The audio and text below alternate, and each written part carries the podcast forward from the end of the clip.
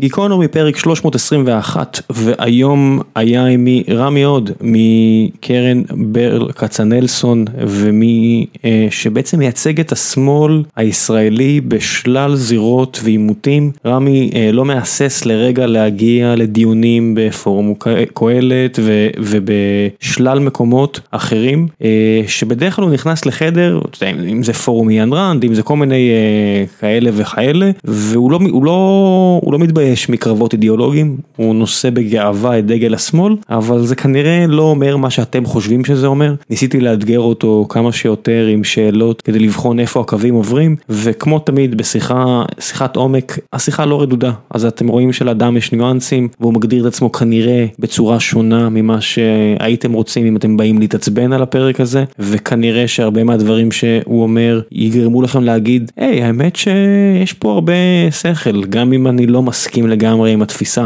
וזה חלק מהמהות של הפודקאסט הזה, שדרך אגב הולך לו ממש סבבה. לא יודע, חשפתי בפניכם, קצת פחדתי להקליט בתקופת קורונה הזו, אם בכלל ייצאו פרקים, אם בכלל יהיו מאזינים, אז אני שמח לבשר לכם שחודש אפריל, שתכף מסתיים, הוא 50% יותר מהפרק השני הכי מועזן לגיקונומי. קצת עוזר שהיו את הפרקים נדב אייל ועופר שלח שהביאו מספרים מאוד חריגים, כמה מספרים חריגים, לפי מה שאני רואה אנחנו נסיים את אפריל, אני אומר אנחנו, אבל האמת שזה עדיין מפעל שלי ושל דורון, אז אני כן אמשיך להגיד אנחנו, אז אני רואה שאנחנו בדרך לחודש עם יותר מ-150,000 האזנות, שזה סופר משמח עבורי. לפני כן החודש הכי חזק שלנו היה באזור ה-110,000 האזנות, אז אנחנו כבר ב-150,000 ואין קאונטינג, אגב לא מעט פרקים, צריך להגיד את האמת, אבל עדיין, אז אם בא לכם להשתתף מסחרית באחד הפרקים, אם אתם עושים איזשהו שיתוף פעולה מסחרי, אני אשאיר את האימייל שלי, אני תמיד שמח לשמוע. לצערי אני מסרב ללא מעט גורמים, כי זה לא די ג'וב שלי, אז יש לי את הלוקסוס לבחור את שותפיי העסקים, ולא תמיד זה מסתדר, אבל אני מאוד שמח לשמוע הצעות. אני לא כזה דיבה, פשוט אני רוצה לשמור על העשייה הזו כמה שיותר נקייה, ולהוציא תוכן כמה שיותר טוב. אז אם בא לכם לעזור, אם אתם מכירים מישהו שמחפש קהל כזה, ביחס למחירים לפלטפורמות אחרות, אני מניח שזה יהיה מאוד הגיוני וטוב. זאת אומרת, אני קצת מתעסק בזה בדי ג'וב שלי, אני יכול להגיד לכם שזה אכן הגיוני וטוב. אני יודעתי, אני לא כזה אובייקטיבי, אבל די קשקשת ברשת, גיקונומי 321, תהנו.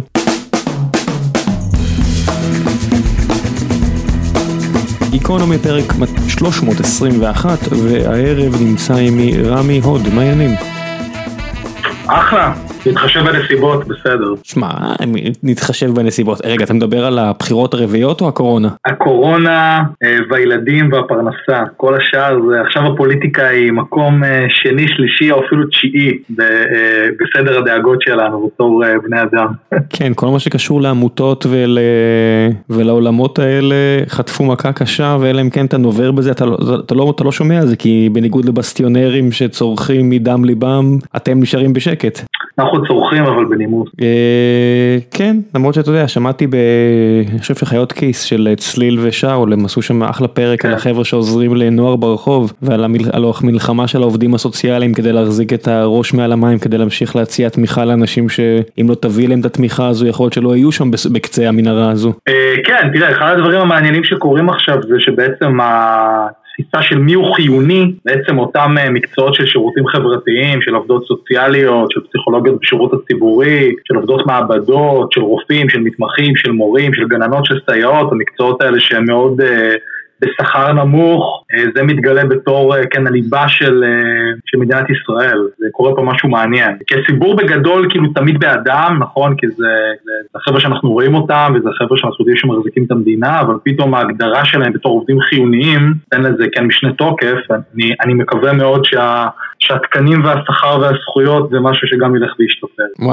הנה, אתה רואה, הייתי חייב להכניס את אידיאולוגיה גם בתשובה אישית שלי, אין, ככה זה, אתה חיה אידיאולוגית, אבל אני חייב להגיד לך שמאיפה שאני נמצא, זה נראה אחרת. זאת אומרת, אני חושב שציינתי את זה אפילו בפרק עם שלח, הפרק הקודם, שיש לנו בקבוצת וואטסאפ של החבר'ה מהצבא, של הצוות מהצבא, יש לנו כמה מורים, ואפילו בתוך הקבוצה הזו, שהיא מאוד חברית ומאוד דואגים אחד לשני, עדיין אתה רואה את האיבה הזו כלפי מורים מבצבצת, זאת אומרת, אתה אומר, רואים אותם בתור אנשים חיוניים, אבל אני חושב שמעמד המורה לצורך העניין, בניגוד לדברים אחרים שמנינו שם, מעולם לא היה נמוך יותר בארץ. יש לי איזו סברה כזו. כן, תראה, אני חושב שיש עניין שאנחנו, זאת אומרת, חבר'ה, נגיד פחות או יותר, אני בן 35, אז אני חושב שחבר'ה פחות או יותר בגיל שלי, אנחנו, הפיצה שלנו זה כמו, נגיד, הסיפור של השולמנים, כן, של העצמאים, שאין ספק בכלל שזו בעיה עצומה. אנחנו אפילו לא יכולים לדמיין את המצב שגם לעצמאים טוב וגם לעובדי השירותים החברתיים טוב וגם לעובדי ההייטק טוב. זאת אומרת, המקום שלי בתור כן עצמאי, לא ספציפית אני, אבל נגיד השכנה שלי היא קוסמטיקאית, כן? אז נגיד המחשבה שגם למורים יכול להיות טוב, גם לגננים, גם לרופאים, גם לבעלה שהוא בהייטק וגם לה, זה דבר שנראה לא סביר. אבל אני חושב באמת שהקורונה שמה אותנו, למרות התסכולים ולמרות הקשיים, התפיסה הזאת של הסולידריות הבסיסית, שזה משהו שהוא מאוד מאוד ישראלי, בלי קשר לעמדה פוליטית. אני חושב שאנשי ימין מרגישים את זה בדיוק כמו אנשי שמאל, את התפיסה הזאת שבעצם אנחנו באותה סתירה. זה נשמע קלישאתי, אבל אני באמת מרגיש את זה. יש כעס על מורים ויש כעס על הרבה אנשים, ובסוף אנחנו באמת כולנו באותה סתירה בתוך בור. אז אני בפרקים שלך חשף לי שם לינק לאיזה פוסט שכתב אחד החבר'ה שלי, אבל הוא, אתה יודע, הוא מהמורים האלה שאין טענות לגביהם. הוא גם אידיאולוג, הוא הגיע להוראה כאידיאולוגיה, הוא גם משכיל מאוד. אני מכיר אותו כבר 20 שנה, בן אדם חצי פילוסוף, והוא מלמד אזרחות, אתה יודע, אין שילוב יותר, תשמע, כל מי שמכיר אותו יודע שהבן אדם, זה הפרצוף של המורה, זה כאילו, זה ככה אתה רוצה את המורים בארץ, וכשהוא מדבר, כולם בהסכמה, ונראה שהתלונה היא, זאת אומרת, בניגוד לדעתם של, זאת אומרת, אתה לא מתווכח פה עם מישהו מיין רנד עכשיו, אז זה לא ש... וזה גם חלק נורא נדיר באוכלוסייה, בסופו של דבר, כמו ששלח אמר, ימין, שמאל בארץ, זה בעיקר הנושא הערבי, ונגיע לזה. בנושא הכלכלי אני חושב שאין הרבה ימניים בארץ, בטח בדברים האלה, ורוב הבעיות לא יהיו לגבי זה שמתוקצבים ציבורית או כאלה, פשוט איזושהי תפיסה שהעבודה לא מספיק טובה. נכון.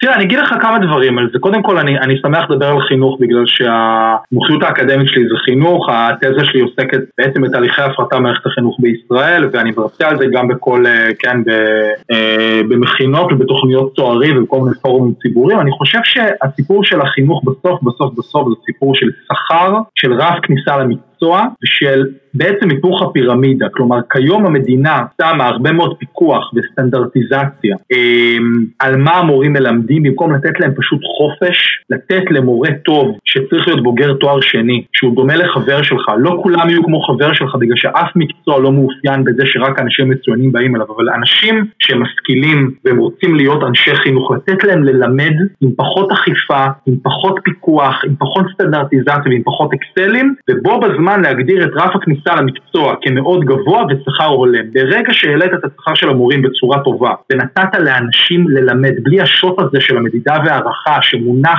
על הצוואר של המורים כל הזמן, לדעתי פתרת חצי מהבעיות. ואחת הבעיות היום, שהמדינה מאוד מעורבת, איפה שהיא לא צריכה להיות מעורבת, ואני אומר את זה בתור כן סוציאליסט, המדינה לא צריכה להיות כל כך מעורבת בתכנים ובפיקוח ובפדגוגיה ובאיך המורים מלמדים, אבל מצד שני איפה שהיא צריכה להיות מעורבת, שזה בבניית אי שוויון ובבניית אפליה ותשלומי הורים וכל מיני פרקטיקות מרחיבות אי שוויון, המדינה מאוד נרפת. אז פשוט צריכים להפוך את הפירמידה, זה לדעתי הסיפור. יש סיכוי שאם תהפוך את הפירמידה הזו, פתאום תגלה שהתקציב הזה של ה-64 מיליארד שקלים, או כמה שזה לא יהיה החינוך השנה, פתאום תגלה שאם אתה מוריד את הפיקוח, פתאום יש לך הרבה יותר מקום לתת שכר גבוה יותר למורים. יכול להיות, אני לא אומר את זה מאידיאל, תקציב כזה גדול, ויש גם תכף אחד האורחים העתידיים שמגיע, זה בחור בכיר ממשרד האוצר, שבדיוק בא להגיד על המורכבות הזו של לדבר, כמו שאני מדבר, בהינף יד על תקציב של 65 מיליארד שקל, כאילו מה הבעיה? תפתור, תחלק את זה מחדש. אז לא, אני מכיר בכך שזה בעיה מאוד מורכבת ומסובכת, איך להקצות את המשאבים האלה ואיך לחלק אותם וכו' וכו', אבל יש לי הרגשה שאתה צודק, ויש הרבה מאוד בירוקרטים שם, שאם תחסוך אותם, המערכת לא, הרמה לא תירד, ואולי אפילו יתפנה לך עוד כסף כדי לצ'פר באמת מורים, כדי גם לעלות את הרף, כי אין מה לעשות. החברה היא לא איזה חברה אידאית כמו שאתה הייתה, אולי שואף אליה, ובאמת משכורת גבוהה יותר, גם הרבה פעמים מובילה לעלייה של רמה. זה לא בטוח, אבל זה יכול להיות. כן. תראה, אני רוצה להגיד לזה שני דברים. אחד, קודם כל צריך לזכור, אין דבר כזה, זאת אומרת, כאילו מה זה 65 מיליארד? זה הרבה או מעט ביחס למה? ביחס לעולם פר ילד. מה שקרה זה שבשנת 2003, פחות או יותר בשנים שנתניהו כשר אוצר, היו 16 קיצוצים רוחביים מאוד מאוד אקוטיים תוך תקציב החינוך. זה נכון שמאז, בעיקר אחרי המחאה ובעיקר בעקבות החלה של חוק חינוך חובה חינם מגיל 3, משהו ששינה ומאוד עזר לכיס שלי ושלך ושל רוב מעמד הביניים והשכבות החלשות בישראל. התקציב הזה עלה, אבל הוא בסך הכל חזר היום לאיפה שהוא היה אמור להיות ללא שנות השחיקה והקיצוץ. ודבר שני, אני רוצה להגיד שרוב תקציב החינוך הוא קשיח, הוא שכר של מורים. עכשיו, בהנחה שאנחנו מסכימים ששכר המורים בישראל הוא נמוך, ולפני שמתנפלים על החבר מהימין, אני אומר, כן, הוא צריך לעלות יותר אצל מורים צעירים ואצל אנשים שנכנסו למערכת, וכן, ההסכם הקיבוצי הבא בין האוצר לבין המורים צריך להיות, עם העלאת שכר משמעותית, היא צריכה להיות דיפרנציאלית, והיא צריכה להיות יותר משמעותית אצל מורים צעירים וחדשים, כדי לעודד אנשים. אבל הסיפור הזה שתקציב החינוך גבוה ואנחנו לא עושים איתו שום דבר, הוא פשוט נכון. אני לגמרי רגע, אני כאילו מוצא את עצמי שמתקן אותך בתור הסמן התאם, מה זה לא עושים שום דבר? עושים הרבה, אפשר לעשות הרבה יותר טוב. זה להגיד לא עושים כלום, זה בטח לא נכון. כן, אבל שני דברים, צריכים לתקצב יותר, פר ילד, ולהיות איפה שרוב המדינות המפותחות פעם אחת, ופעם שנייה, בפירוש, אנחנו כאנשי שמאל, אני בתור סוציאל דמוקרט שרוצה שההוצאה האזרחית של ישראל תעלה, אני מחויב לראות שגם הכסף הנוכחי עושים בו שימוש נכון. כלומר, אני וזה מה שחשוב לי להגיד, להיות איש שמאל כלכלי, לומר, אני רוצה יותר כסף לחינוך, רווחה ובריאות, זה לא לומר, לא אכפת לי מה עושים עם הכסף הזה. בוודאי שגם את הכסף הנוכחי צריכים לייעל. שאלה איך לייעל.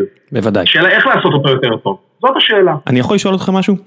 כאדם שלא מגדיר את עצמו על הציר הזה של שמאל-ימין, אני, לעומת אדם שכן מגדיר את עצמו ועומד בתנועה שמנסה להגדיר מחדש מהו השמאל הישראלי, אני רוצה לשאול אותך שאלה.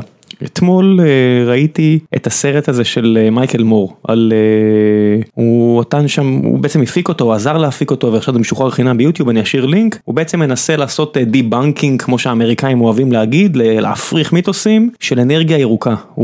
את הסרט מוביל אדם שכל חייו נלחם באנרגיה על בסיס פחם, זאת אומרת חי ביער, ותמיד היה תחת האמונה הזו, והתחיל לחקור וגילה שלא, לא ככה הדבר, זה לא השאלה שלי, זאת אומרת, לא, כי אני ולא אתה לא מבינים מספיק בזה, אז לא ניכנס לזה. היה פה כבר אורחים שדיברו על זה, אם אתם רוצים, הפרק עם דוקטור דובי, אני אשאיר לינק וכו' וכו', עם הבחור שהתחיל את גרינפיס ישראל, היו כבר פרקים בנושא הזה, אבל את הפרק שם הוא סיים באיזושהי נקודה שאני חושב עליה הרבה, ורציתי לשמוע על דעתך, ואני קצת חופר פה לפני, אז הנה הנקודה. הוא אומר שם שבסופו של דבר יש יותר מדי בני אדם, ואנחנו ביום עצמאות זה, עם 9.2 מיליון ישראלים, רק לא מזמן, אני זוכר, היה 6 מיליון, אני יודע שעברנו את המספר קסם הזה של 6 מיליון, והנה אנחנו פתאום כבר עם 9 מיליון, ואתה מסתכל על 2050, אנחנו בדרך ל-17 מיליון, ויש לנו פה מגזר שיש לו יותר מ7 ילדים, וזה מספרים שאין בשום מקום אחר, לא אפריקה, לא שום מקום אחר, מעל 7 ילדים, ואני מדבר עם אדם שמגדיר את עצמו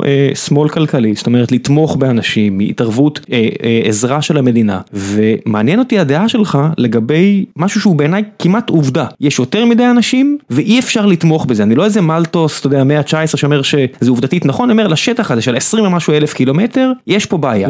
ואותו אדם שאתה כנראה נמצא בקבוצת שונאיו, בנימין נתניהו, פעם עשה מהלכים שהובילו באמת לירידה בכמות הילדים, בגלל שדחף חרדים בצורה כזו או אחרת, תוכנית וויסקנסן, כל מיני כאלה שתכף תסביר לי למה יש דרכים יותר טובות לעשות את זה, ואפילו אחד האחים שלי עשה אז את העבודה שלו בליר כדוקטור לכלכלה, אבל עובדתית המספר הזה התחיל לרדת, ועכשיו כשיש תקופה של שפע יחסית, לא יודע איך להסביר את זה, המספר הזה שוב עולה, ואתה יודע, אני יושב פה ואני אומר, זה לא יכול להיות, זאת אומרת, אנחנו יכולים לריב שמאל, ימין, ביבי, לא ביבי, הוא בן 70, עוד 10 שנים, הוא בטוח לא יהיה ראש ממשלה, מצטער לנפץ פה בועות לאנשים, עוד 30 שנה, אני לא מצליח להבין איך הדבר הזה מתכנס עם 18 מיליון ישראלים, או 17 מיליון ישראלים, על שטח אדמה כל כך קטן. כן. תראה, אני אגיד לך ככה, קודם כל אין שום ספק, בתור חסיד גם של המודל הסקנדינבי וגם של, נגיד ככה, הדיל הסוציאל דמוקרטי האירופאים שהתנועה הציונית הקימה על בסיסו את מדינת ישראל, שזה מיסים גבוהים ושירותים גבוהים, אוקיי? זה הדיל הסוציאל, זה מה שהסוציאל דמוקרטיה הציעה וניצחה והצליחה לעשות בעולם, בערך משנות ה-40 עד שנות ה-70, יש מקומות בעולם שזה עדיין נעשה בצורה מאוד טובה, יש מקומות כמו גרמניה וצרפת שזה הצטמצם משמעותית, אבל עדיין זה נעשה יותר טוב מאשר בישראל היום. אין ספק שישראל עם הדמוגרפיה שלה ועם הסיפור הישראלי המאוד ייחודי לא יכולה לעשות copy-paste למודלים סוציאל דמוקרטי בעולם, אין בכלל ספק, במובן הזה אתה צודק, הדמוגרפיה הישראלית, התרבות הישראלית, אני לא מאלה שמזלזלים בתרבות תרבותיות ובנטיות תרבותיות וכו'.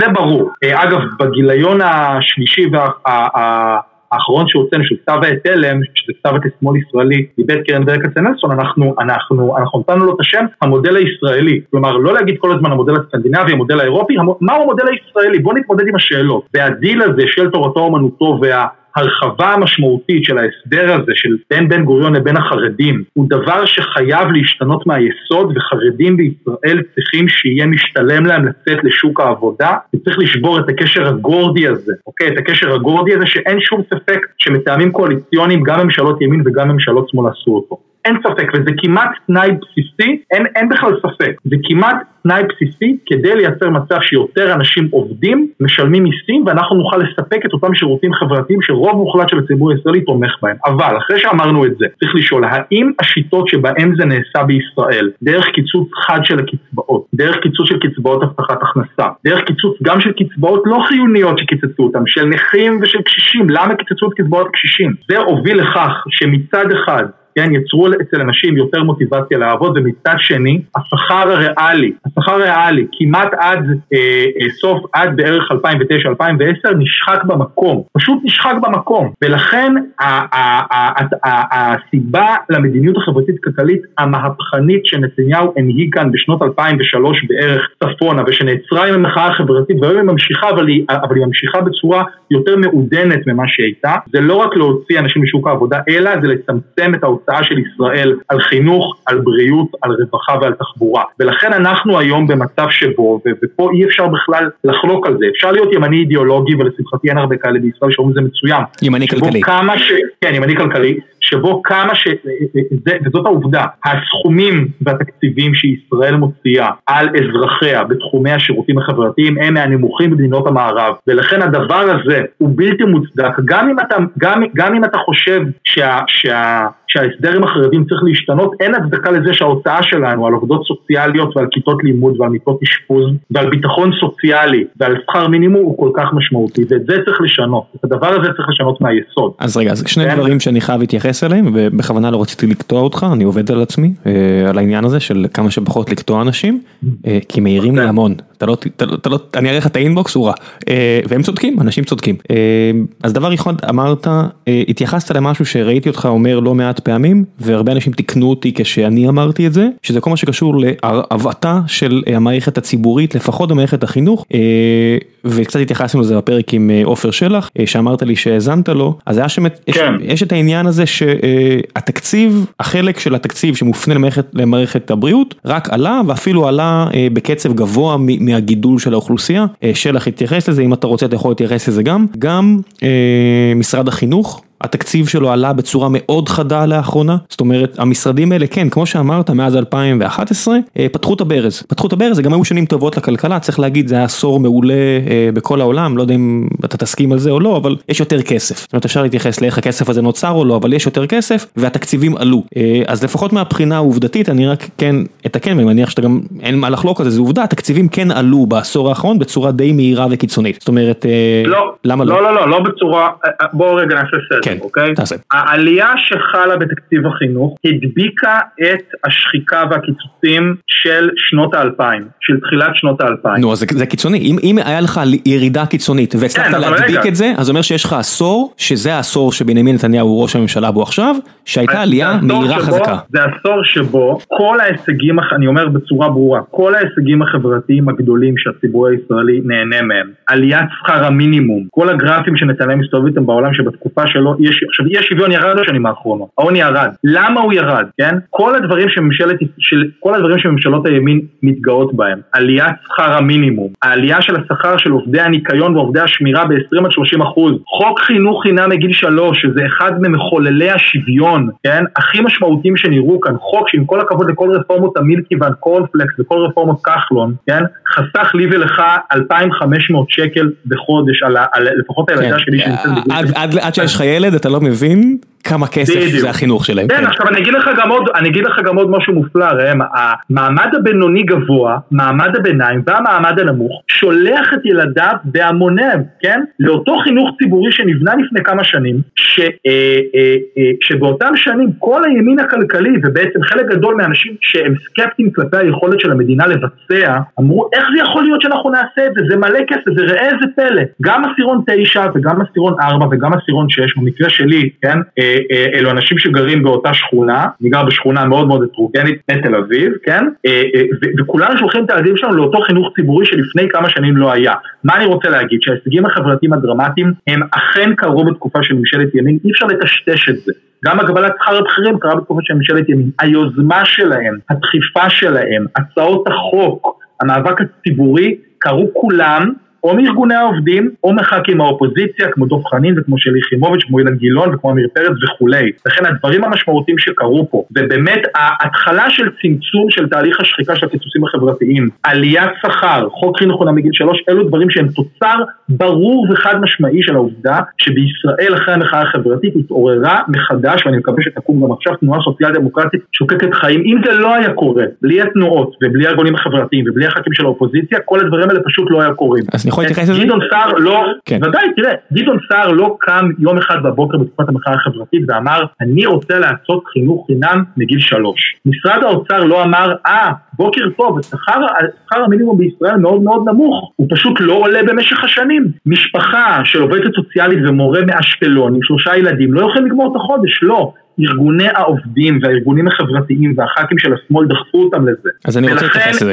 זה נכון, שנייה, זה נכון שאת הדיבידנד הפוליטי אנחנו לא קצרנו לצערי, כי הצבעה בישראל לצערי לא מספיק מבוססת על הסיפור החברתי-כלכלי, אבל אין בכלל ספק שבלי הסוציאל דמוקרטיה המאורגנת בישראל, הדברים האלה פשוט לא היו קורים. פשוט לא היו קוראים. אז אני רוצה לספר לך על הדיסוננס הקוגניטיבי שבו אני נמצא. יצא לי שוחח עם דוב חנין מספר פעמים. זאת אומרת, לא יודע, לא המון, אולי 5, אולי 6 פעמים, וכל פעם שנפגשתי איתו, הוא עשה לי רושם כזה טוב. זאת אומרת, הוא נראה לי כזה בן אדם טוב. וכל פעם הייתה לי את הזכות, כי הוא בן אדם טוב, היה לי את הזכות לשבת לשוחח איתו, זאת אומרת, מלבד השני פרקים שהקלטנו, אני חושב שהשניים, יצא לי גם בעוד סיטואציות לשבת לדבר איתו הרבה, ואני מצטער שאני אומר את זה, אבל כל פעם שדיברתי איתו, המחשבה שהייתה לי זה, איזה מזל שהוא באופוזיציה. זאת אומרת, שהוא דוחף לדברים שאתה אמרת עכשיו, שהוא מאזן כוחות, בוא נגיד, ימין כלכליים, ודואג, כמו שהוא אומר, יש לו את הצעות חוק שהוא עשה לעברים שהם עוזרים להם הסופרמרקט, וכל מיני כאלה, ומצד שני, כשניסיתי לרדת איתו לעומקם של דברים, שאלתי אותו שאלות פשוטות, כמו, אדוני מגדיר את עצמו קומוניסט, הוא אמר,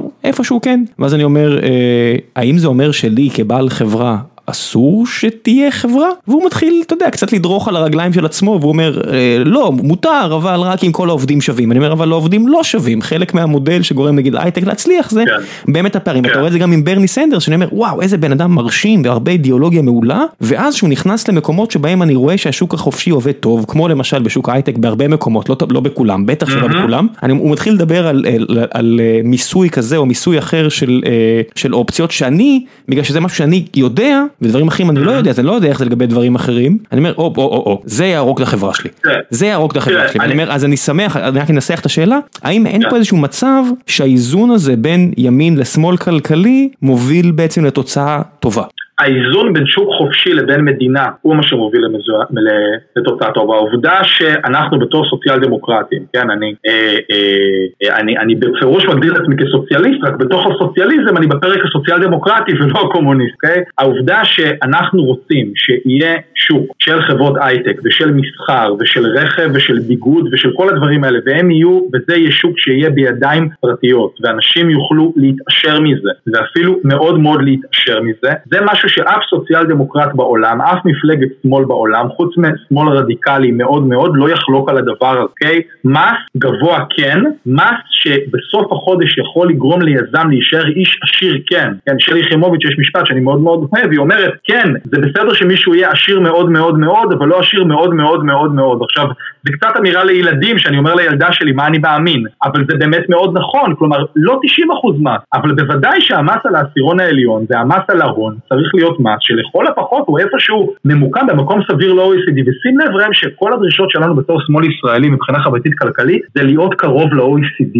אין פה דברים מופרעים יותר מדי, ולכן אני, וגם אני רוצה רגע לצאת מהפרספקטיבה הישראלית ולהגיד שחלק גדול מהעולם, מנהיגים סוציאל דמוקרטיים שצמחו בתוך ארגוני עובדים, בתוך מסורות שמאל ואפילו מרקסיסטיות, הם אלה שמנהלים את הכלכלה. חלקים מאוד גדולים מהמשק הסקנדינבי וחלק גדול מהממשלות בבלגיה ובהולנד ובצרפת, מי שנמצא עם ידיים על ההגה זה אנשים שהם גדירים אותם בתור סוציאליסטים, אוקיי?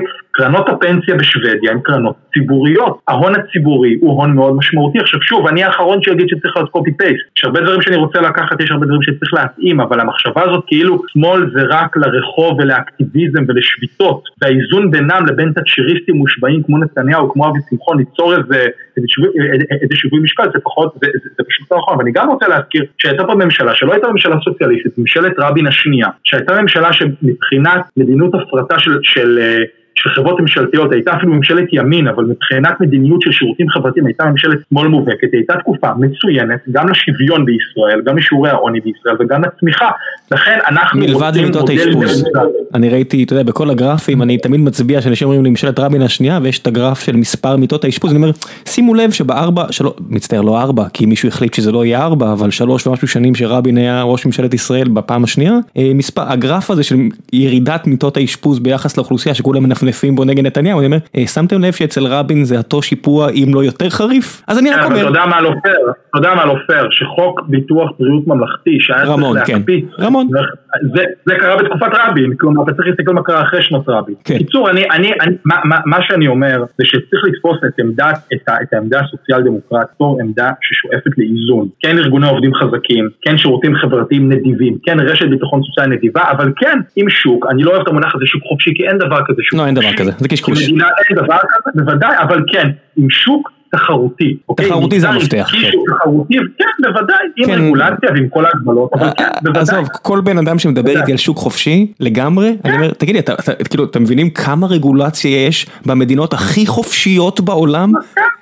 בוודאי, זה מודלים, כן, זה מודלים, אגב, הרבה פעמים, אני רוצה להגיד לך, הרבה פעמים שאני מוזמן לכל מיני דיבייטים עם, נגיד, הייתי פעמיים, זה הטעות, הייתי עם איזה נשיא מכון אין רנד, אמרתי להם בסוף הדיבייט, חבר'ה, תביאו מולו קומוניסט, שחושב ש100% מהדברים צריכים להיות אצל המדינה, אוקיי? ברור שכשמדובר על חברה וכלכלה, מדובר על ספקטרום, כן? וברור שכל כלכלה היא כלכלה מעורבת, שיש בה גם מדינה וגם שוק. השאלה, מהו האיזון?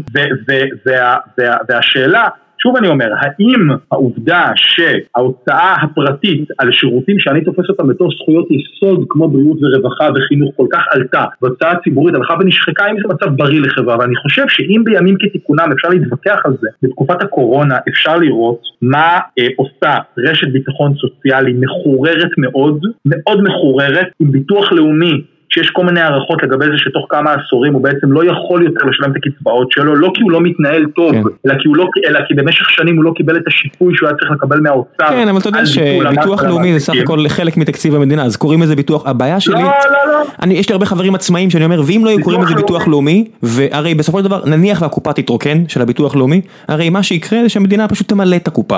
ביטוח לאומי תרוקן מסיבה אחת.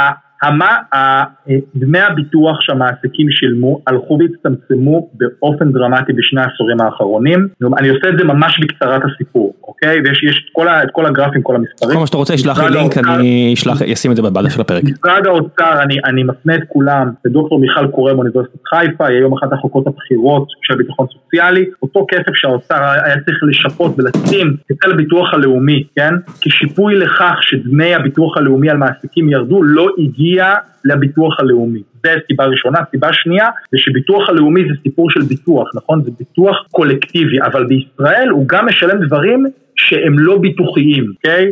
אבל זה כבר נקודה משמעותית, זה כבר סיפור אחר. אוקיי, אז אני רוצה להתייחס לעוד כמה נושאים, כי אנחנו מתייחסים פה לכלכלה, ודי דיברנו על זה שלא נגיע לשם. לא, אנחנו רק בכלכלה. אני קשה לי, בגלל שהפסקתי לקטוע אורחים, אני לא מצליח לשלוט בשיחה, אני יותר לאורחים.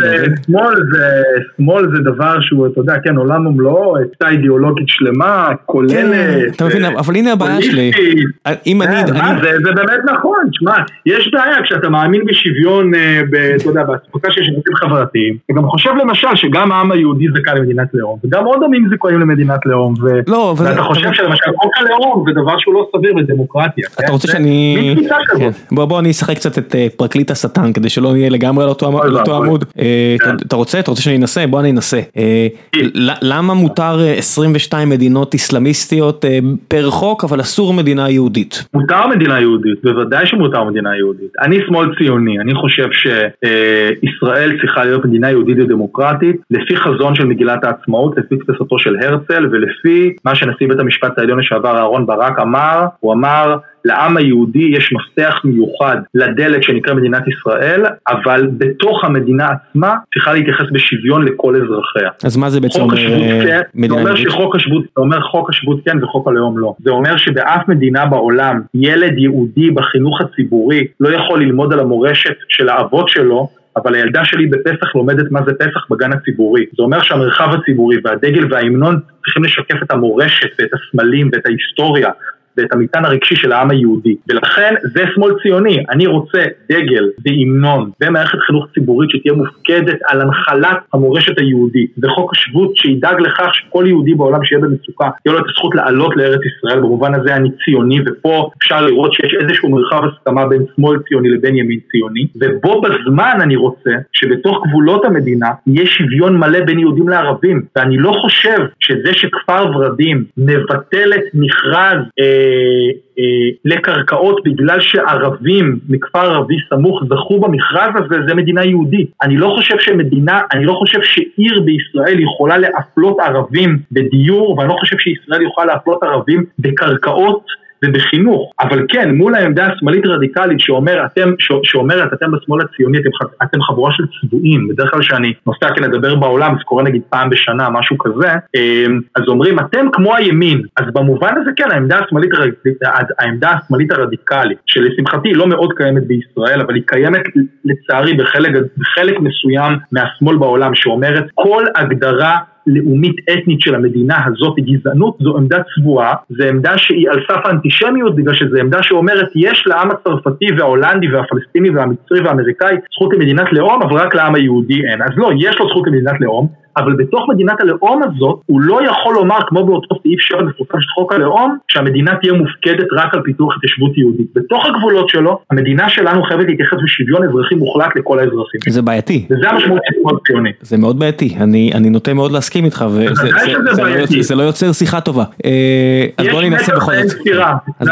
יש מתח, יש תמיד מתח בין לאומיות, יש תמיד מתח, היות שאנחנו יצורים לאומיים, ואנחנו יצורים קהילתיים, ואני ואתה רוצים לשלוח הילדים שלנו לבתי ספר ולחיות בקהילות שמשקפות, שיש להם קשר למה שסבא וסבתא שלנו כאילו למדו ונלחמו עליו, כלומר אנחנו יצורים קהילתיים ולאומיים כמו ההולנדים וכמו הבריטים וכמו הפלסטינים וכמו המצרים וכמו הסנגלים. אז תמיד יש מתח בין ההגדרה הלאומית הפרטיקולרית שמחייבת הסברים מסוימים כמו חוק השבות וכמו דגל וכמו המנון שמאוד פרטיקולרי בישראל, כן? לבין העובדה שאנחנו רוצים שוויון, אבל זה מתח, זאת לא סתירה, וזה ההסדר הסביר ביותר שהעולם המערבי יצר. כלומר, אין מדינה שהיא חסרת זהות לאומית, כן, מצד אחד, ומדינות שלקחו את הלאומיות שלהם לקצה, הן מדינות, כן, לאומניות כמו טורקיה וכמו הונגריה, שאנחנו לא רוצים להתקרב. או יפן ופורטוגל. המדינות הכי טהורות בעולם זה יפן ופורטוגל, זה לא טורקיה. טורקיה יש המון מהגרים, הם מוכנים לקבל מיליונים של מהגרים, אז אני מבין שמביאים את טורקיה כדוגמה, אבל הדוגמה הכי קיצונית היא יפן, שלא נעים פשוט להגיד, אבל היא מדינה שאוכלת חרא על העובדה שהיא לא מוכנה לקבל מהגרים, אז היא הכי זקנה בעולם. אבל לא ניכנס לזה, כי אוהבים לפאר את יפן. נורא יפה שם. אז אני רוצה להתייחס בכל זאת לנקודה שלי הייתה שוב קצת קשה בבחירות האחרונות. ראיתי מלא ישראלים שמצביעים בגאווה על הרשימה המשותפת ואומרים זה הרשימה היחידה שאני יכול להצביע לה כי אנטי ביבי, כי השאר לא אנטי ביבי.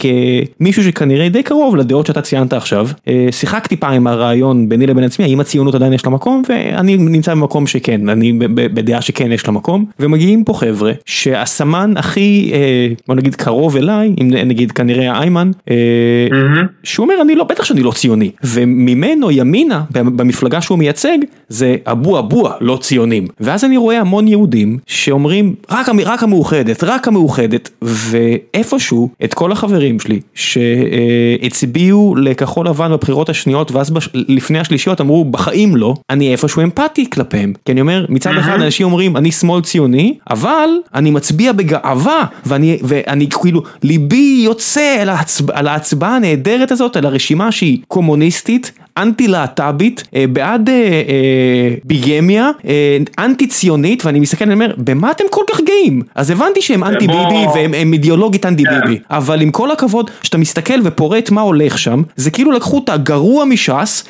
את הגרוע מחנין, שאני יודע, אני אוהב אותו כל כך, אבל יש פה נקודות שאני לא מסכים איתם, ואיחדו אותן מרשימה אחת, שהדבר היחידי שטוב שאני יכול להגיד עליה, זה שזה רשימה ערבית שמוכנה לעשות את הצעד הזה לכיווננו, ואני אומר, בשביל זה אני כנראה גם בעד, אבל כשאני רואה את הישראלים יהודים בכזו כאילו, אתה חייב להצביע עליהם, ואני אומר, לא, אני לא. אם אני מגדיר את עצמי בתור שמאל ציוני, מאוד קשה לי לקבל אותם, מצטער.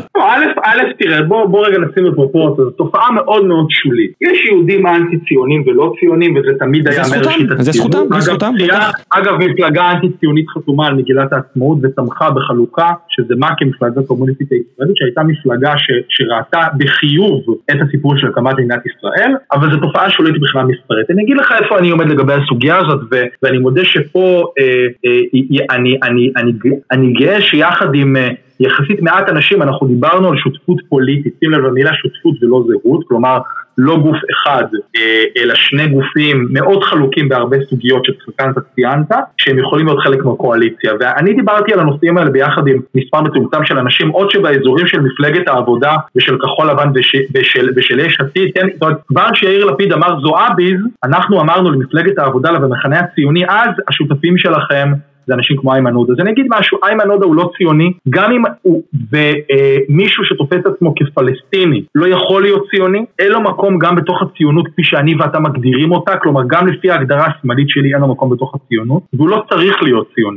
למה איימן עודה בעיניי הוא מנהיג מעורר השראה, לא פחות מזה, למרות שאני לא חולק את הנרטיב ההיסטורי שלו, עוד יומיים אני אדליק מנגל, אנסה להדליק מנגל בחצר שלי, לשים את דגל המדינה, והוא כנראה יצעד בצעידה של זכות השיבה. יש לנו מחלוקת היסטורית נרטיבית עמוקה על הסיפור הזה, אבל למה איימן עודה הוא שותף של המרכז הציוני, וזה מה שאופר שלח אמר, ואמר את זה באומץ אצלך, מקומות אחרים, ושל השמאל הציוני, מכיוון שאיימן עודה לוקח את האזרחות שלו ברצינות, וכיוון שאיימן עודה אומר, אגב, כמו יהודים בהרבה מדינות בגולה, אומר, כן, יש לי בעיה עם הגדרת המדינה, זו הגדרה אידיאולוגית, זאת הגדרה מנטלית, כן?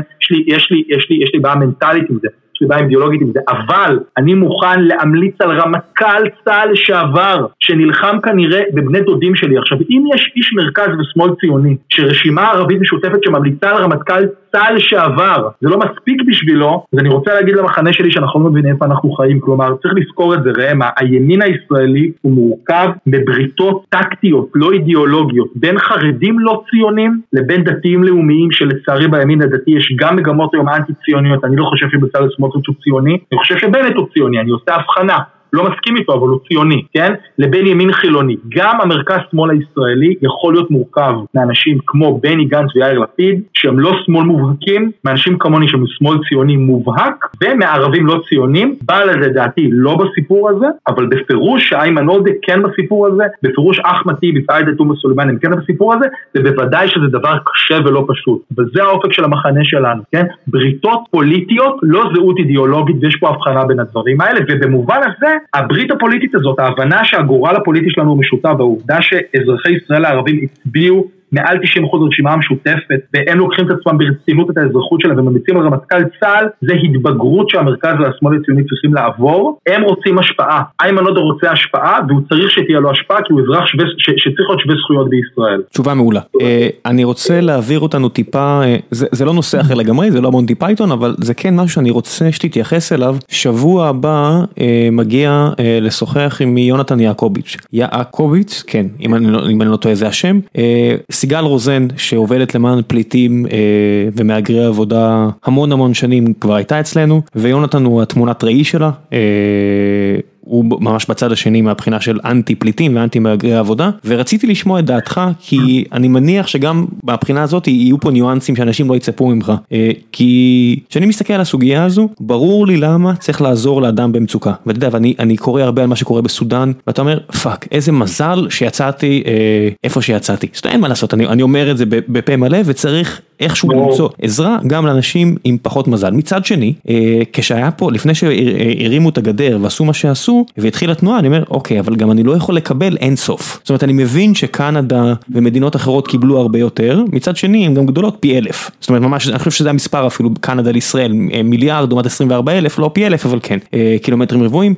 אז יש פה איזשהו דיסוננס שאני חי בו, חי עמו, ואני אומר, אוקיי, מצד אחד, החבר'ה שהרימו את החומה וחסמו אנשים מלהיכנס, איפשהו עשו לי טובה גדולה. מצד שני, שמתנכלים לאלה שכבר פה, ורק רוצים לחיות ברובם המוחלט, ולשלוח את הכסף הביתה, מאוד קשה לי עם זה. זאת אומרת, אני גם אגיד את זה בפרק עם יונתן, מאוד קשה לי עם זה כבן אדם. ורציתי לשמוע את דעתך, כי זו סוגיה שהיא מאוד לא פשוטה. זאת אומרת, יש פה הרבה ניואנסים שאני רוצה לשמוע את דעתך עליהם.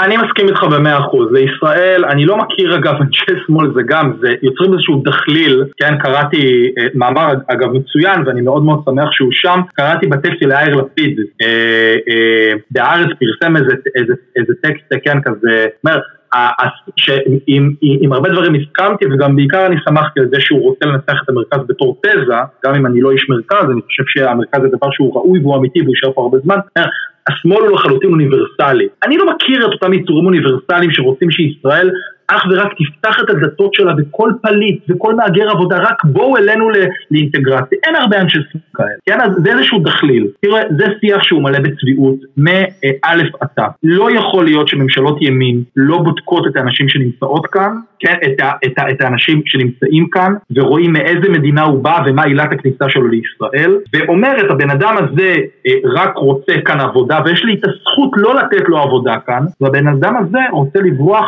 מרצח עם ומשלטון דיקטטורי שרודף אחריו. תחת ממשלות ימין, עם כל הפורומים האלה של קהלת וכל הגופים האלה, יונתן יעקובוביץ', כל האנשים האלה, תחת ממשלות ימין, ממשלות ימין לא עושות את הבדיקה הפשוטה הזאת. אין איש שמאל אחד שיגיד שישראל צריכה לקלוט כל מי שרוצה לבוא לכאן. פשוט אין אנשים כאלה. מה השמאל הישראלי אומר? ואני מודה שלפעמים הטון הוא, גם בעיניי הוא לא מוצא חן. כן, אבל מה התפיסה הבסיסית? אנשים שנמצאים כאן, תנו להם עבודה. תפסיקו עם שיטת... מה זה תנו להם עבודה? אתה רוצה לתת להם כלום. הם עושים עבודה שאתה לא רוצה, תן להם לחיות. מה זה תנו להם עבודה?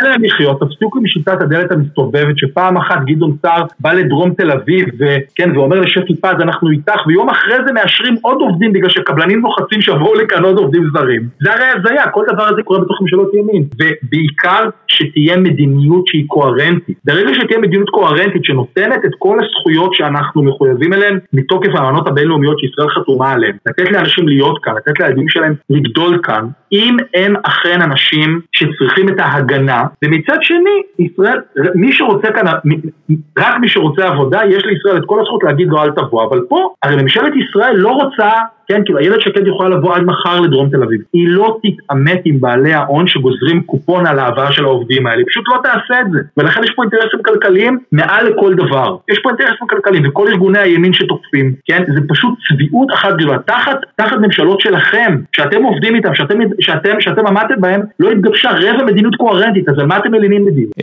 אני חושב, גם הקביעה הזאת של איילת שקד לא תתעמת עם מוקדי הכוח, אני אומר, מביאים לפה מלא עובדים זרים ממזרח אירופה, שהם בטח לא יהודים, כן? הם לא אומרים אפילו שהם יהודים, והם באים רק לעבוד, ואני אומר, איילת שקד לא תתעמת איתם, אני אומר, זה באמת כל כך הרבה כסף שיש להם איזושהי השפעה על איילת שקד? אני לא מבין, אתה יודע, הקביעה שקבעת של... תנסו מדיניות קוהרנטית. בדיוק. לא, אבל למה אין מדיניות קוהרנטית? כי זה קשה. כי זה קשה. לא, לא, כי ישראל צריכה את הידיים העובדות האלה. נכון. כי היום אתה תעשה את מה שיונתן יעקובוביץ' אומר, יהיו סקטורים שלמים במשק שהם יישארו, זאת אומרת, יהיו מגזרים שלמים כמו... המגזר של המסעדות שיחפשו שוטפי כלים, יחפשו ויחפשו מטפלות סיעודיות ולא ימצאו. לכן זה קורה. עושים את העבודה שאנחנו לא רוצים לעשות. ואנחנו כל הזמן הולכים ומטילים, כן, כאילו ספק בזה שהם צריכים להיות כאן. תנסחו מדיניות קוהרנטית. זה הכל. כן, ורק נוסיף ש... כמו כל סיפור, כשיש גרעין של אמת, נורא קשה לבנות סביבו, נורא קל לבנות סביבו, וכשאתה רואה שמשטרת ישראל, באמת האכיפה שלה נורא סלקטיבית, זאת אומרת, אני יכול להסתובב ביפו, ואני יכול להחזיק בדעות שנורא קרובות לשלך, אבל שאני רואה את היעדר האכיפה ביפו, או את היעדר האכיפה בדרום תל אביב, אבל מצד שני נורא נוח לאכוף בשכונות הנחמדות יותר של ערים יהודיות, אז אני אומר, כן, אני מבין, אני אמפתי לעניין הזה של, שאנשים אומרים, המהגרים פה מסתובבים ועושים מה שהם רוצים. כן, אבל זה לא בחוק, זה לא שהחוק מגן עליהם, זה פשוט אין אכיפה, כמו הרבה מאוד בעיות מבחינתי של מדינת ישראל, זה שיש חוקים, אבל אף אחד לא אוכף אותם. זאת אומרת, הרי, החוק נורא ברור ואוסר על הרבה מאוד התנהגויות שאנחנו לא סובלים אותם, ולא מעניין אותי מה צבע עור של הבן אדם. כן. אתה יודע, אתה מסתובב ביפו, עם כל הכבוד, ואנשים מסתובבים עם אקדח חשוף, ואין לו כנראה רישיון לאקדח, ואתה רואה, אנשים חונים כמו לא יודע, ואני אומר, איפה המשטרה פה?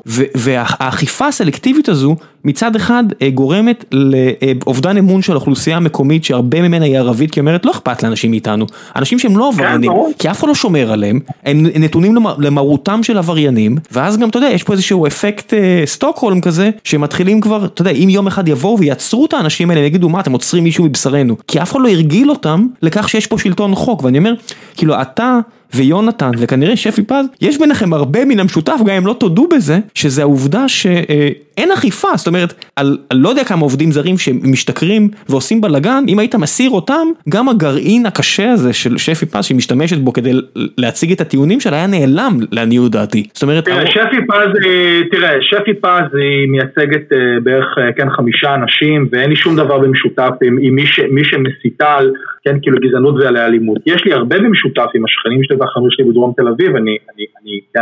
אתה גר מעבר לביש, כן? כן, אתה גר מעבר לביש, כן. ואין בכלל ספק, אבל תראו, אני רוצה להגיד משהו באמת מאוד פשוט. הימין הישראלי עושה מה שימין בכל העולם עושה, כאשר הוא לא מצליח לספק שירותים חברתיים ותשתיות חיים שהן ראויות לבני אדם. ואם באירופה מאשימים את היהודים, אז שם מאשימים את הפליטים ואת הערבים, הסיפור הוא מאוד מאוד פשוט. החולשה של שכונת התקווה ושל דרום תל אביב ושל רוב שכונות המצופה בישראל נובעת מזה שאיכות החינוך שם היא ירודה ביחס למרכז, יש פחות תשתיות של בריאות, יש פחות תשתיות של תחבורה ציבורית, יש פחות תשתיות של רווחה, יחס עובדת סוציאלית משפחה 1 ל-200, ולכן בוודאי ששפי פז וכל ארגוני ימין האלה שהם נושאים בפיהם איזה פטריוטיות כזאת, לא היו שם איתנו ולא יהיו שם איתנו כאשר אנחנו נאבקים לשכר עולם ולדיור ציבורי עולם ולבריאות עולמת לאותן אוכלוסיות. הדבר הקל ביותר לעשות זה להסית או נגד ערבים, או נגד מהגרי עבודה, או נגד פליטים, ופשוט לא המציאו שום דבר, פשוט לא המציאו שום דבר. ביום שאני אראה את מירי רגב, כן, או את אנשי הליכוד שם שמסתובבים, או את כל הבן גבירים וכל החבר'ה האלה, עושים משהו לטובת שכר מינימום, כן? אני יודע שאולי יש איזושהי כנות בכוונות שלנו, אבל להיות שהימין הישראלי, הימין האידיאולוגי, וכל הארגונים האלה שלוחמים נגד מהגרי עבודה ופליטים, הם אנשים שבו בזמן רוצים רק לדרדר את איכות השירותים החברתיים של האוכלוסיות שבשמן כאילו נלחמים, לא מאמין למילה ממה שהם אומרים. צר לי. בסדר גמור, ויהיה ליונתן ביום ראשון, אם אני זוכר נכון את התאריך, הזדמנות לשטוח את טענותיו. יש פה הרבה שאלות מהקהל, ואני רוצה הפעם להגיע לרובן, כי אני מרגיש שיש בינינו יותר מדי הסכמה, ואני צריך קצת, אתה יודע, לעמת אותך עם הצד השני, ואני מניח שרוב המאזינים ששמו שאלות, שהיה חשוב להם לשאול אותך שאלות, זה שאנשים מהצד השני, אז אני אשמח בכל זאת להגיע לשאלותיהם. לא נעשה יותר מדי, כי אין לנו המון זמן, אבל אני רוצה לעשות כמה שיותר. אז בוא נתחיל עם תמיר אור, שאומר, לא מסכים דעותיו של רמי עוד, אבל מעריך את עבודתו, ועל כך שהוא מגיע גם לפורום שידוע בקהל שפחות חופף עם דעותיו. פעמים רבות רמי עוד מעלל את מדיניות הרווחה שהייתה נהוגה בישראל עד שנות ה-70, בספרו כלכלת ישראל של פרופסור רבי שמחון, שציינת אותו בשיחה עמי, שמחון מציין שסכום נכבד מתקציב המדינה בתקופת הרווחה, התבסס על תרומות של יהודים עשירים מארצות הברית. האם לפי דעתו של עוד, המדיניות הייתה יכולה להתקיים גם ללא הנדבנות היהודית הזו? תודה. קודם כל אני לא מעלל, כן, אז גם אני, כן, תראה, אני לא מעלל את מדינת הרווחה שהייתה כאן עד שנות ה-70, מדינת הרווחה בישראל התחילה להיות יחסית נדיבה באמצע סוף שנות ה-70 אחרי מחאת הפנתרים השחורים ובממשלת גולדה וספציפית בממשלת רבין הראשונה, שהיא ממשלה שהרחיבה בצורה מאוד משמעותית את תקציבי החינוך, הבריאות והרווחה, והתחילה לטפל באופן שיטתי גם באוכלוסיות מוחלשות. אין ספק בכלל שמדינת הרווחה בישראל לשנות ה-70 לא הייתה אוניברסלית, לא הייתה לכולם ולא הייתה מצוינת. אני מהלל את העובדה שמדינה כל כך צעירה, בגלל תפיסות של תנועת העבודה ושל הציונות הסוציאליסטית, מדינה כל כך צעירה בלי כסף בקופה, עשתה בשנים כל כך ספורות, כן? חוק חינוך חינם 1949, חוק הביטוח הלאומי 1953, הקימה מערכות של טיפות חלב ושל חינוך ורווחה מתקדמות ביחס למדינה צעירה, לא ביחס לעולם. היא התחילה להיות מדינת רווחה צעירה ואפילו טובה בסוף שנות ה-70. זה קודם כל. אני לחלוטין לא מהאנשים שמתרפקים על העבר, היו אפליות, היה אי שוויון, מזרחים, ערבים, חרדים, אין בכלל שאלה.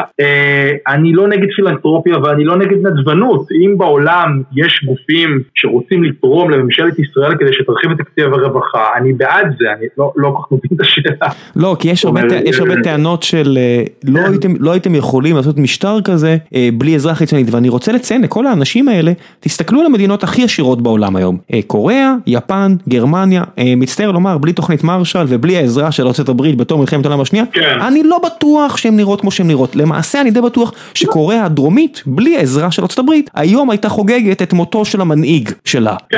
כי מה לעשות, הצילו אותה תחת שלהם במלחמת קוריאה, וכמות ההשקעה בברלין מצד ארצות הברית, וזה שהצילו אותה מהקומוניזם עם רוסיה, מה לעשות? לפעמים במארג האנושי הזה בין מדינות יש יחסי גומלין, ויהודים תרמו פה, כן, זה אחד מהדרכים שישראל החזיקה את הראש מעל המים, מה לעשות?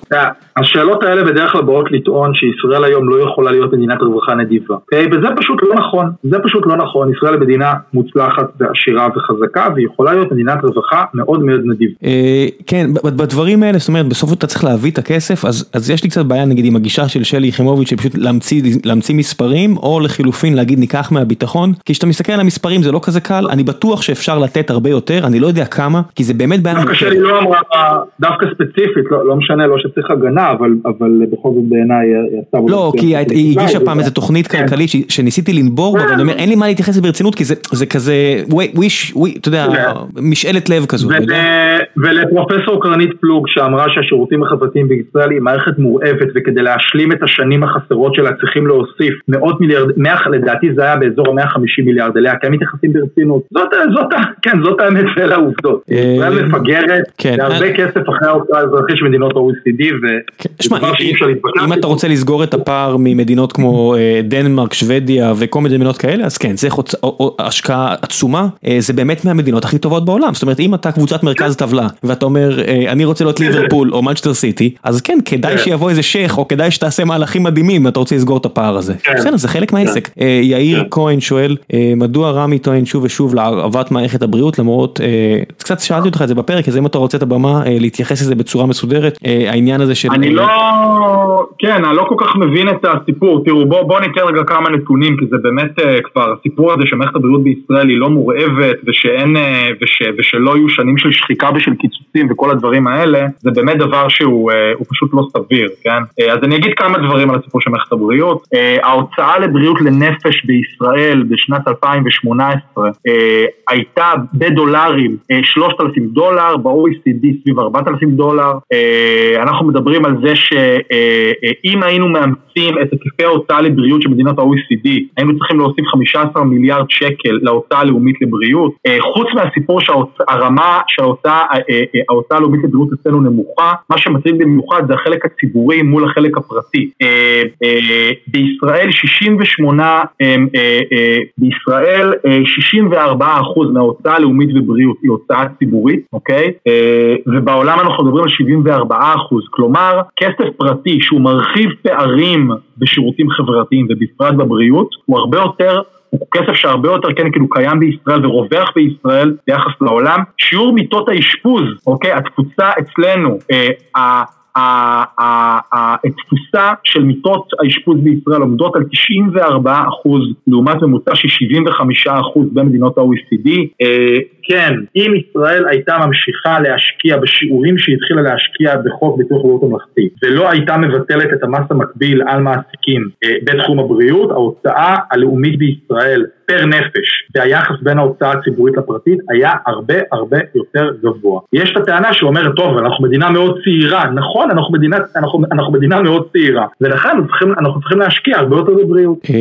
אורי היקר, וולפוביץ' שואל, האם אתה מגדיר את עצמך כמרקסיסט, והאם אתה מתכוון להיכנס לפוליטיקה? אני מרקסיסט במובן הזה שאני חושב שההוויה של החיים שלנו, כלומר, אי אפשר לנתק בין המציאות החומרית שאני חי בה, בין תפיסת העולם שלי, והעובדה שמישהו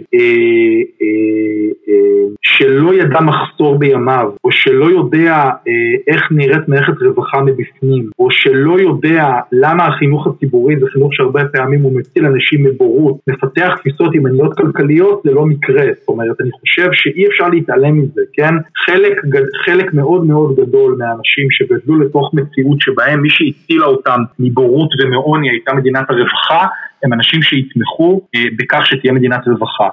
ואני מרקסיסט במובן הזה שאני חושב שהפוליטיקה והעולם החברתי מורכבים מיחסי כוח, ואם ציבור העובדים, גם מעמד הביניים וגם המעמד התמוכים, לא יהיו מאורגנים במפלגות ובארגוני העובדים שייצגו את האינטרסים שלהם, ההון הפרטי, האינטרס המיידי שלו, לא כי יש לו אנשים רעים, אלא כי זה האינטרס המוצר של ההון הפרטי, זה להשקיע פחות ופחות בעובדים, ואני מרקסיסט במובן הזה שרק כוח מאורגן של עובדים בארגוני העובדים יכול לגרום לזה שהשכר של העובדים והביטחון הסוציאלי שלהם יעלה, ואני מרקסיסט במובן הזה שכל הזכויות החברתיות שהושגו במהלך ההיסטוריה, חוק שמגביל את מספר שעות העבודה, חוק שמגביל את עבודת הילדים, הנושא של ימי מחלה, של ימי חופשה, של חופשת לידה לנשים, של שכר מינימום, זה דברים שהושגו בדם. אלה זכויות שלא ההון הפרטי ולא קפיטליזם ולא מפלגות ימין הביאו לציבור העובדים, אלא זה דברים שציבור העובדים, גם מעמד הביניים והמעמד הנמוך, השיגו באמצעות ארגוני העובדים שלהם ובאמצעות הכוח המאורגן שלהם בתוך מפלגות. במובן הזה אני מרקסיסט.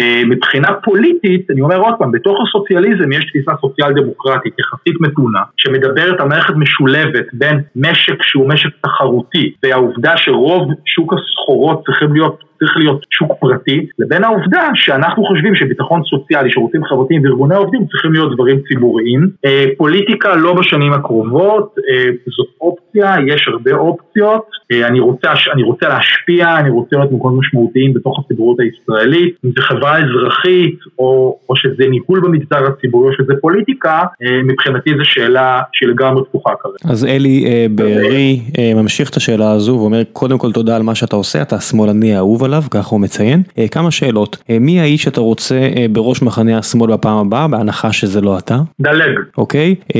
זאת אומרת, יש לי פה את יובל דיסקין בוואטסאפ, אתה רוצה? אני לא, תראה, אני אגיד לך, איש מאוד ערכי.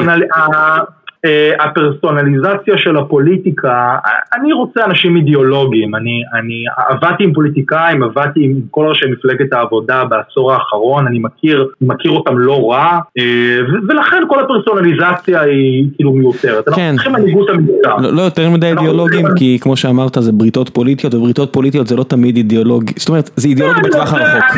אני רוצה אידיאולוגיים, אני רוצה אנשי מעשה, אני חושב אני אגיד כן משהו על פוליטיקה כי זה חשוב לי. אני חושב שאנחנו חייבים בפוליטיקה הישראלית אנשים שמתורגלים בעשייה היומיומית למען הציבור, פוליטיקה ככוכבנות, אנשים שקופצים מהטוויטר, לפעמים מהתקשורת לפוליטיקה, זה דבר שאני לא מאוד מעריך, אני אוהב פוליטיקאים שהם מחוברים לציבורים מסוימים, שהם היו ראשי ערים, שהם היו ראשי ארגוני עובדים, שהם עשו דברים, שהם היו מנהלי בתי ספר, אני באופן אישי פחות אוהב אנשים שצומחים בפוליטיקה, כלומר שמגיל 22 הם בעצם עסקנים פוליטיים ורק רוצים כל הזמן להתקדם, ויותר מעריך אנשים שבאים מתוך רקע צבאי, אקדמי, חינוכי, כי הם שלטון מקומי, ובגיל יחסית מבוגר עושים את הקפיצה לתוך הפוליטיקה הארצית, ודווקא בגלל שאני מסתכל על פוליטיקה בתור עיסוק שהוא אומנם הרבה רפש, אבל בסוף עיסוק נשגב של אנשים שרובם, חלק גדול מהם, גם אנשים שאני לא מסכים איתם, מצליחים לייצר איזשהו אימפקט על הציבור הישראלי, אני חושב שאנחנו חושבים הרבה יותר פוליטיקאים שמתורגלים בעשייה ציבורית במערכות אחרות שהן לא פוליטיקה מפלגתית עסקנית, והרבה יותר, כן, מתוך מערכות רחבות, ולכן זאת העמדה שלי, אבל פחות פרסונליזציה, פחות שמות, פחות משיחיים, פחות... כן, גילינו שלפחות המחנה שלך פחות מתחבר לדבר הזה בסופו של דבר. מאור שואל, מה הטיעון שלך להצדקה של המצב הקיים בו לוועדים יש את יכולות השלטר? זאת אומרת, אני יודע שאתה בעד כוח לעובדים, אני מניח שגם אתה תסכים שבסופו של דבר זה לא תמיד יוצא טוב. אני אגיד משהו מאוד ברור. משרד האוצר ומדינת ישראל, ממשלות ישראל, מעולם לא באו להסתדרות ולשאר ארגוני העובדים ולשמאל הכלכלי המאורגן ואמרו להם בוא נעשה ניו דיל חדש בשוק העבודה, אתם תוותרו על חלק מהפריבילגיות שיש לכם בתוך המגזר הציבורי, אנחנו ניתן לכם מה שיש בסקנדינביה שזה יותר ביטחון סוציאלי, שזה הכשרה מקצועית לכל אורך החיים, כלומר אם אדם בגיל 40 בעצם מפוטר זה לא גזר דין מוות למשפחתו ולא, אלא יש לו מערכת של הכשרה מקצועית, כן? שבעצם אחראית על להכשיר אותו ולמצוא לו עבודה, ובעצם אף פעם לא באה שום הצעה מצד הממשלה למודל שמה שקוראים בסקנדינביה פלקס סקיוריטי, כלומר גם שים לב שמה שקורה בשנים האחרונות בשיח הכלכלי הוא מאוד מעניין, גם הימין הכלכלי אומר סקנדינביה, גם אנחנו בשמאל הכלכלי אומר סקנדינביה, רק שאף פעם לא באה הצעה להסתדרות ולארגוני עובדים ואומרים להם בוא נעשה ניו דיל, אנחנו מבינים שהמדינה הלכה רחוק מדי, שהיא רזה מדי, שיש לה מערכות חברתיות שהן מצומקות מדי, אבל תבינו גם שאנחנו רוצים יותר ניידות בתוך המגזר הציבורי. אם היה דבר כזה, אני הייתי תומך בזה, אני חושב שזה נכון, אני חושב שאפשר לעשות הרבה יותר, אני חושב שאחת הסיבות לזה, שהכוח המאורגן של העובדים, הוא נתפס יחסית מיליטנטי, ואגב, מספר המאה השפיטה בישראל הם מאוד מצומצמים, וההסתדרות בעשור האחרון כמעט ולא שפטה, אני רוצה זכות שביתה מלאה, מכיוון שאני יודע, שבמצב התוכחי בישראל זאת כמעט הדרך היחידה להשיג דברים, אני מזכיר לכל מי ששומע אותנו, שכר המורים, שכר הרופאים, שכר העובדים הסוציאליים, שכר המינימום, שכר של עובדי הקבלן, הסיבה היחידה שהוא עלה בעשור האחרון והוא עלה, זה בגלל האיומים של השביתה של ארגוני העובדים. מכל אחד לחשוב איפה זה היה אחרת. האם זו מערכת שאני שמח עליה? לא, אני רוצה שולחן עגול של מעסיקים, של ממשלה ושל ארגוני עובדים, שמזהים ביחד את מה שצריך לשנות ומגיעים להסכמות. זה השנים שבהם הכלכלה הישראלית והכלכלה בעולם נועלה בצורה טובה ביותר, והמדינות המוצלחות ביותר, גרמניה, סקנדינביה, הן מדינות שבהן יש כזה שולחן עגול, זה נקרא ההסדר הקורפורטיסטי, שבהם מתחשבים בארגוני העובדים, מתחשבים במעסיקים, מתחשבים בממשלה ומגיעים בעצם ביחד להסכמות משותפות. משה וייל, דרך אגב יש פה כל מיני חבר'ה שאני זוכר אותם משאלות עבר על פרקים קודמים שהם הארדקור ימין וכולם מחמיאים לך, זאת אומרת הרבה אנשים פה כמו יונתן אומר מאמין שיהיו פה מספיק שאלות שיאתגרו אותו לפרק שלהם, רק רציתי לומר שאני מעריך לנכונות שלו להגיע למקומות כמו פורום קהלת ולנהל דיון עניינים, חדר מלא באנשים שלא מסכימים עמו, שני הצדדים של החשיבה הפוליטית צריכים יותר אנשים כאלה, אז מברוק אתה מצליח להגיע גם לאנשים שהם לגמרי בצד השני ומעריכים את פועלך. משה וייל, אני חושב שזה משה וייל, הוא רשם שזה כמו עוזי וייל, עוזי וייל נראה לי, וייל, אתה צודק, הנה, אני גרוע בשמות משפחה, אז משה וייל רושם, כיום בישראל מאפיין חשוב בשמאל, זה תמיכה במערכת המשפט, האם זה נשמע לך הגיוני, האם בכלל זה יכול להחזיק מעמד, הרי מערכת המשפט מעצם הגדרתה צריכה לשפוט ולכן להיות ניטרלית, איך היא יכולה להיות ניטרלית אם היא נמצאת בעיצומה של מחלוקת בין גושים כזו, זאת אומרת ואני מנסה לקרוא יותר מערכת המשפט, אני תמיד נזכר בעובדה שמדינות אחרות זה לא ככה, זה הפוך, זאת אומרת בארצות הברית בית המשפט העליון סינדל הרבה מאוד יוזמות ליברליות, שופטים כמו קבנו ואחרים בעצם החזיקו אחורה את התנועה לזכויות האזרח, עשרות שנים אחורה בזה שהם נעקו שם שורשים לכל כך הרבה שנים, ואני אומר לעצמי אם לא יהיה פה איזה בחייה לדורות של השמאל פה, שאם יום אחד יהיה לו אחיזת כוח איכשהו, הוא לא יגלה שעצם העובדה שהוא רק פימפם בית המשפט העליון, בית המשפט העליון, בסוף הימין יציב שם שופטים שחושבים בדיוק כמו שהימין רוצה שהם יחשבו, ואז יעקור את הכוח של השמאל אם אי פעם יעלה לשלטון. תראה, כל ההשוואה הזאת עם אמריקה, השוואה מגוחכת, בישראל בעצם הממשלה והכנסת זה כמעט אותו דבר. בוטל הכנסת, זהו. אין כוח אמיתי לכנסת בישראל, ולכן כל מערכת האיזונים והבלמים שמבוססת על 3 רשויות שמאזנות זו את זו, זה פשוט דבר שלא קיים בישראל. כנסת בישראל היא כמעט הפסיקה להיות מוסד לפקח, השיניים הפרלמנטריות של הכנסת על הממשלה, הם כמעט ונעקרו בשנים האחרונות, עכשיו הם הולכים, כן, כאילו עוד יותר לעקר, ולכן ההשוואה היא פשוט השוואה מגוחכת. רק היום עוזי דן ריטוויט, ככה אומרים? עשה ריטוויט? אז משהו שיאיר לפיד כתב, שיאיר הסתכל אמר, איפה כל השרים בוועדות האלה? ועוזי דן אומר לו, אתה יודע שאתה אמור לפקח עליהם, הם לא אמורים להיות איתך בחדר, אתה אמור להיות, אתה מסתכל ואתה אומר, אפילו ראש האופוזיציה לא בדיוק סגור על מה תפקידה של הכנסת היום. זה פשוט, כל הניירות האלה של כל הקהלת והחבר'ה עם מה שקורה בארצות הברית, זה פשוט השוואות מגוחכות וחסרות כל תוקף. זה סיבה אחת שאמרתי, שהעובדה שאין כאן אין כאן את המבנה האמריקאי, אין כאן שני בתים. כשאני רוצה להגיד לשלמך את המשפט, יש פה ויכוח עמוק, והוא לא ויכוח בין ימין ושמאל, הוא ויכוח בין ימין ליברלי, ואנחנו בשמאל, לבין מה שאני קורא לו הימין החדש, או ספציפית הימין הדתי. אני מפנה למאמר שדוקטור מאיה מרק בגיליון השני שכתב תלם, שהיא בעצם הולכת ומפרקת את כל התזות של הימין על מערכת המשפט. ההבדל המהותי בין איך שדן מרידור תופס דמוקרט, בכוונה אני הולך על מישהו שהוא איש ימין ליברלי, אוקיי? לא יוצא שלום עכשיו ולא יוצא ההסתדרות, לבין איך שהאיילת שקד ופורום קהלת, איך שהם תופסים דמוקרטיה, זה הבדל מאוד פשוט. הימין החדש בישראל, הימין שבעצם בא ואמר שצריכים לבטל וצריכים לחוקק בעצם פסקת ההתגברות, שהמשמעות לחדש פסקת ההתגברות, אני מזכיר, זה ביטול, לא ריסון, ביטול הביקורת השיפוטית על הכנסת. כלומר, רוב פרלמנטרי יכול להחליט ככל העולה הרוחו. הימין הזה, כן?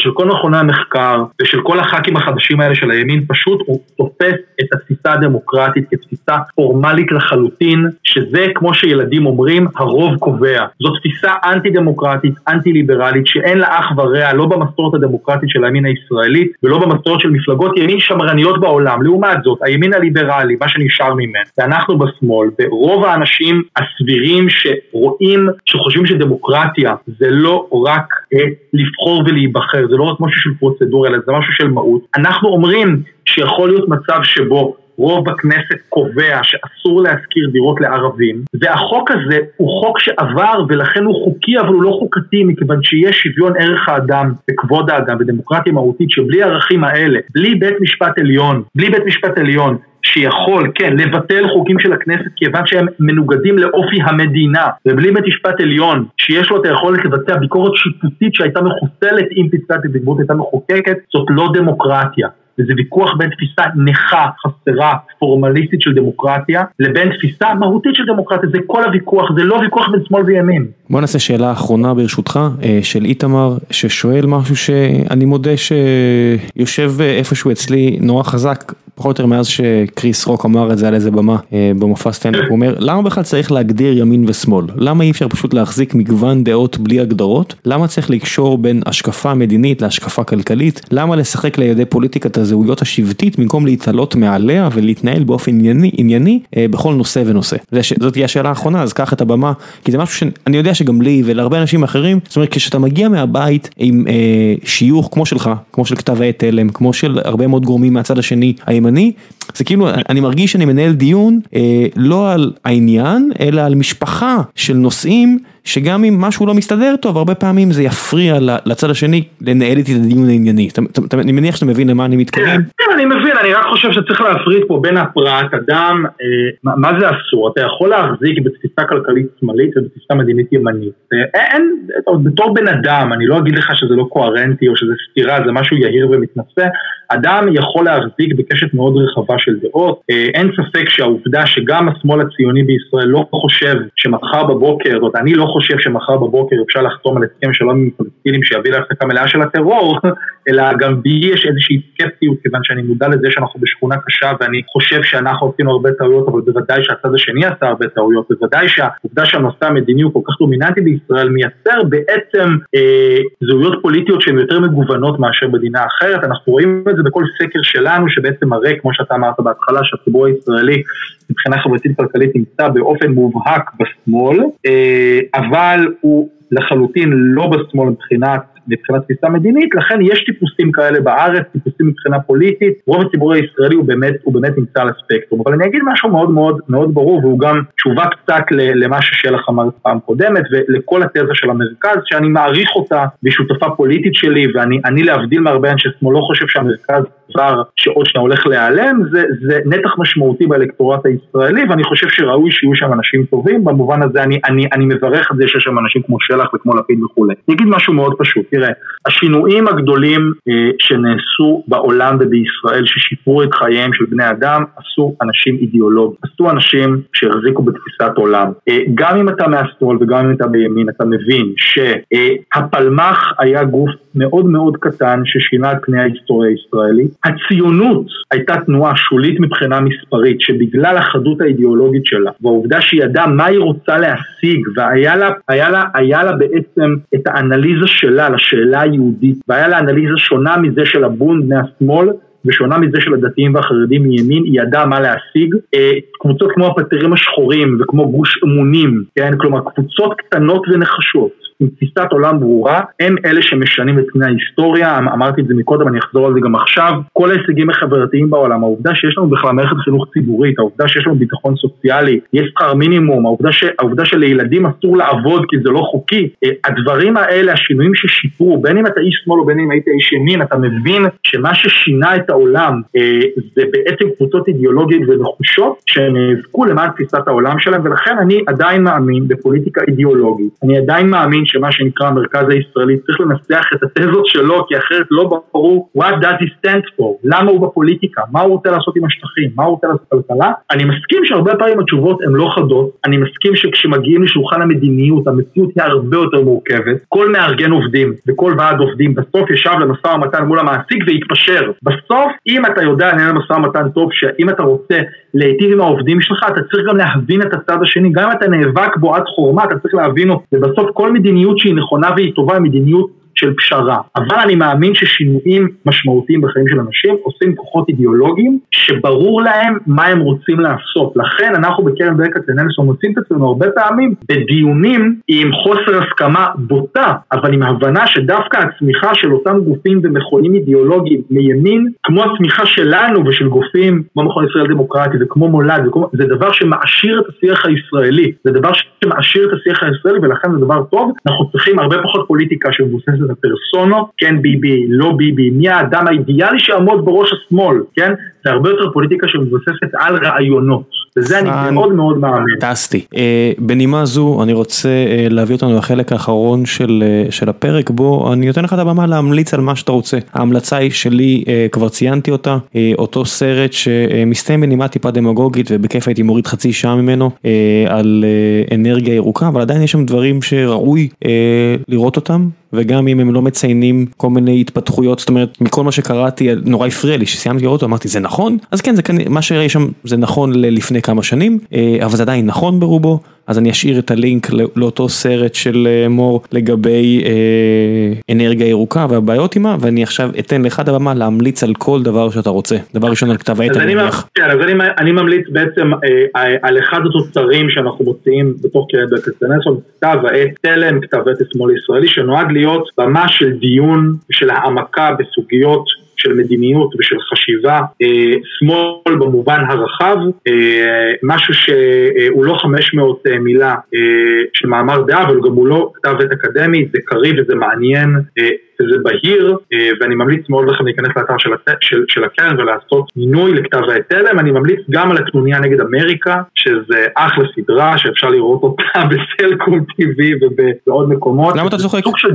שזה סוג של דיסטופיה שמראה מה היה קורה אם רוזוולט לא היה נכנס למלחמת העולם השנייה, ואם הפשיזם והנאציזם היו מתפשטים בארצות הברית, ואם לינדברג היה מנצח בבחירות, הכל דרך מבט של משפחה יהודית מניו ג'רזי, פשיזם בעצם גורם לריקון האזרחות האמריקאית שלה, ומשלב שבו הם לא מאמינים שזה יגיע אליהם, זה מגיע אליהם ודופק בהם בדלת, ומשנה את החיים של המשפחה הזאת, וזה סדרה שהיא בעיניי מאוד מאוד חשובה ומשמעותית. אגב, זה הצוות שעשה את הסמויה, שמבוסס על רומן של פיליפ רוט, אז זה ממש ממש אחלה סדרה. כן.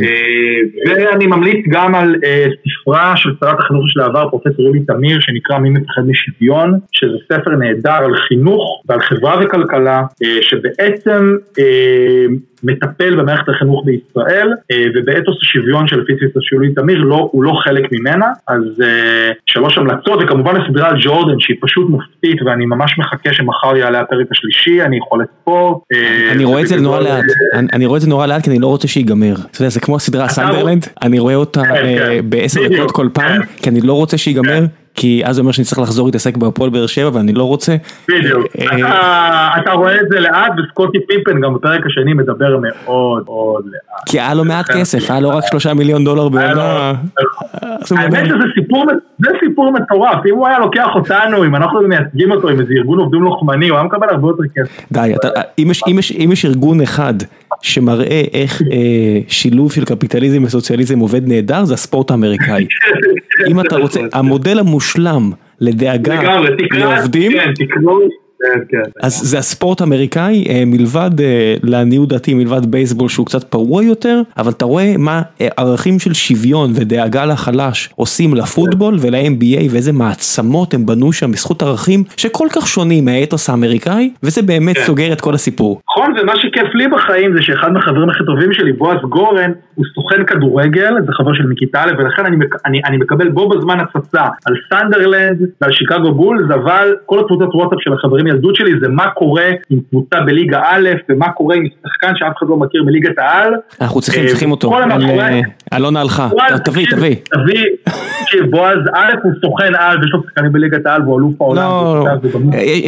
יש לנו פודקאסטים של ספורט, הסוכנים מגיעים, הבעיה שהם לא מבינים שאני, אין יותר אלונה, אני צריך שהם יתנו לי המלצות טובות שאני יכול לעשות להעביר אותם פנימה, אין, תבין, יש לי כל מיני אנשים ששולחים לי שמות של שחקנים שמשחקים בליגות טובות, ואמרו לי, תנסי לדחוף את זה פנימה, אני אומר להם, א', אין לי קשרים, ב', תודה רבה, עכשיו אני אומר, מחובתי, לדחוף כל מיני אנשים שגדלו בכפר שלם ורוצים לעשות הקפיצת מדרגה הבאה.